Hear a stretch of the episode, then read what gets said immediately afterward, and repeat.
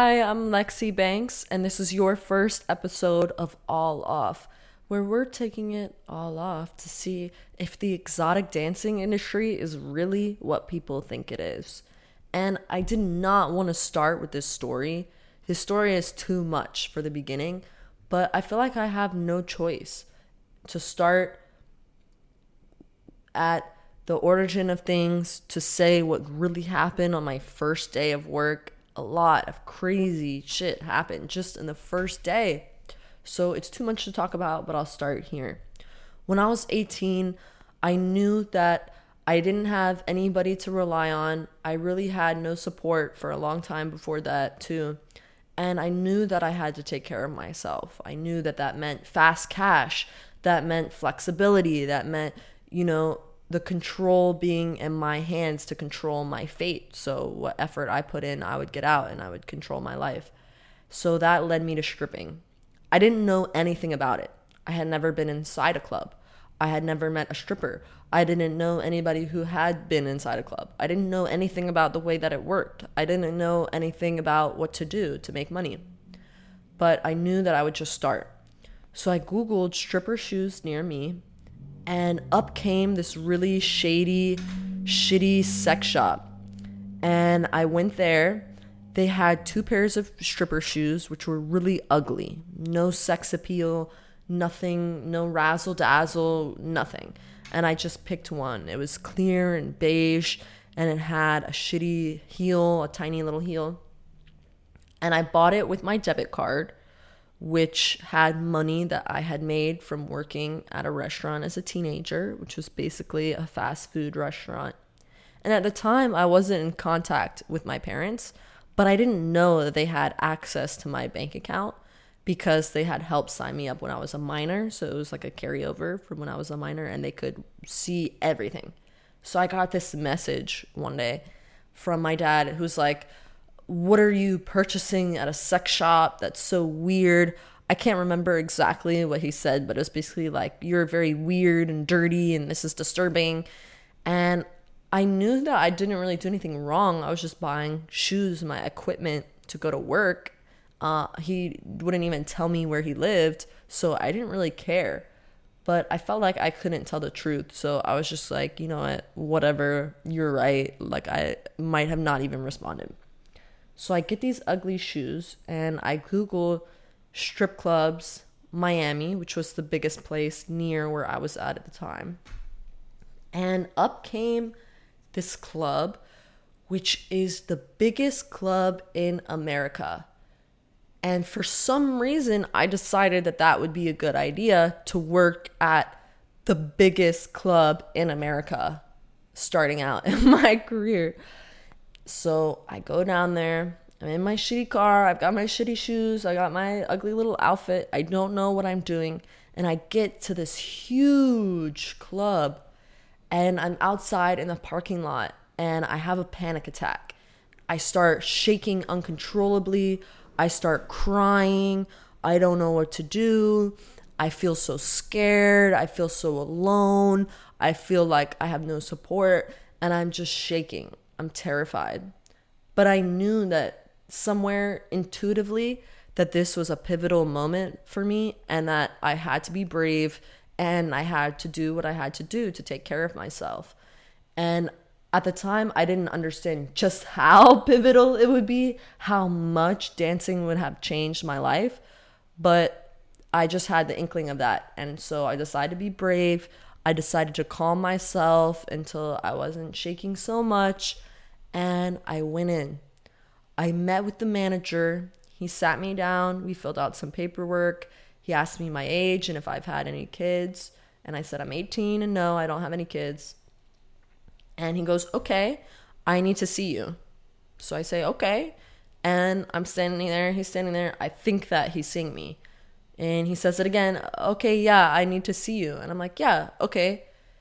And we're still standing there. He goes, Yeah, you need to get naked. And I was like, Oh, yeah, yeah, yeah, right. I forgot. like, my bad.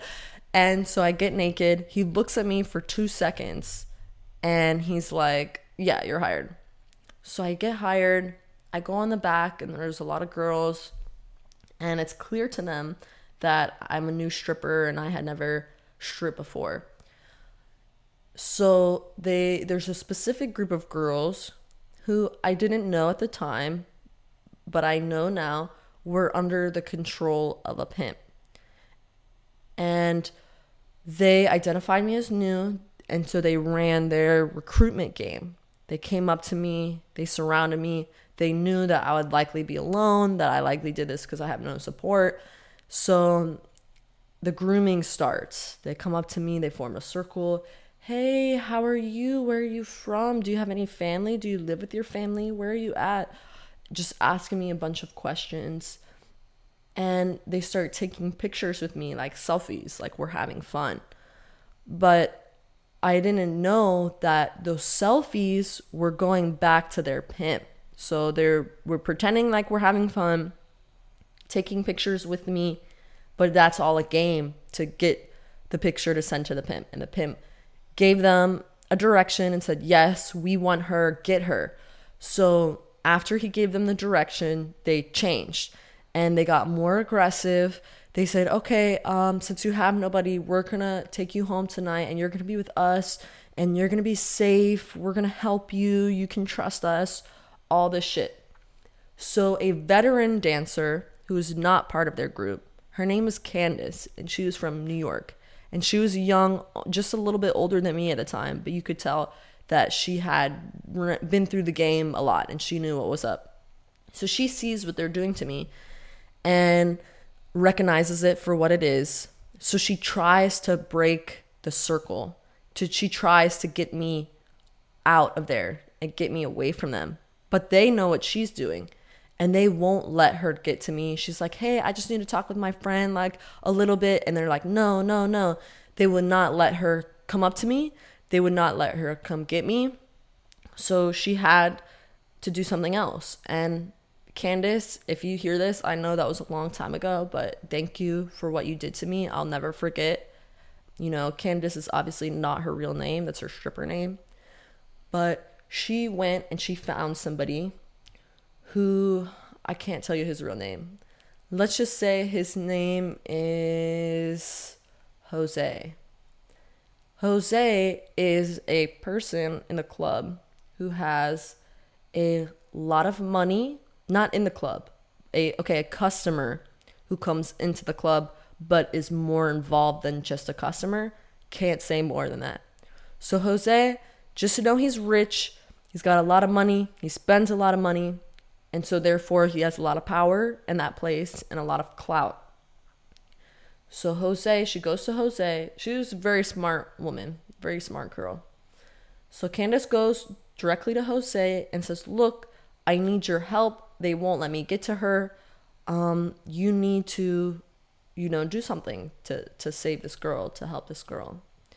So Jose, with all his clout, you know, is able to come up and get me away from them. They let me go with him, but the leader of the girls is still circling. You know, she has to please her pimp. He told her to get me, so she has to deliver. So she's uh, following, she's circling. And if you know anything about this club, you know, it's the biggest club in America, very easily identifiable. There's a long back hallway.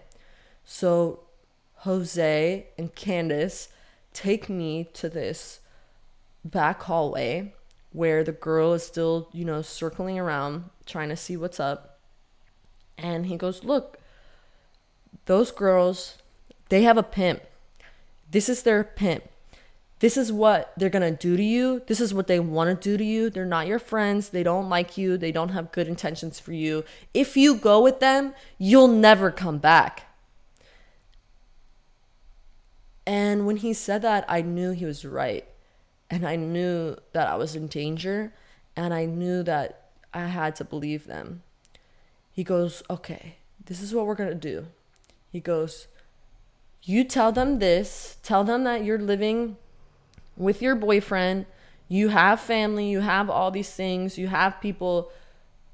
Tell them that you have all these people around you that you, you you can't go with them right now but maybe later like just put them off put them off put them off don't let them know you're alone don't let them know you know you don't have a place to stay right now don't let them know any of that So I said, okay. So um the girl circling, she comes up. Jose's like, yeah, she's gonna be with us right now, but um she has people already. So you know, you guys can like step off. She has people. She's living with people. She's got people around her. So just step off. And they're like, okay, you know, they got the message. They changed their tactic to a more long term grooming, but that kept them off for that day. And I'll never forget the kindness of Candace. She didn't have to help me, it was a waste of her time. You know, she could have been making money that whole time, but she chose to help me. And she chose to go get Jose. And Jose chose to care. And both together, they chose to get me away from them. And if they hadn't, I don't know if I would have gone with them. I don't know what would have happened, but it definitely wouldn't have been good.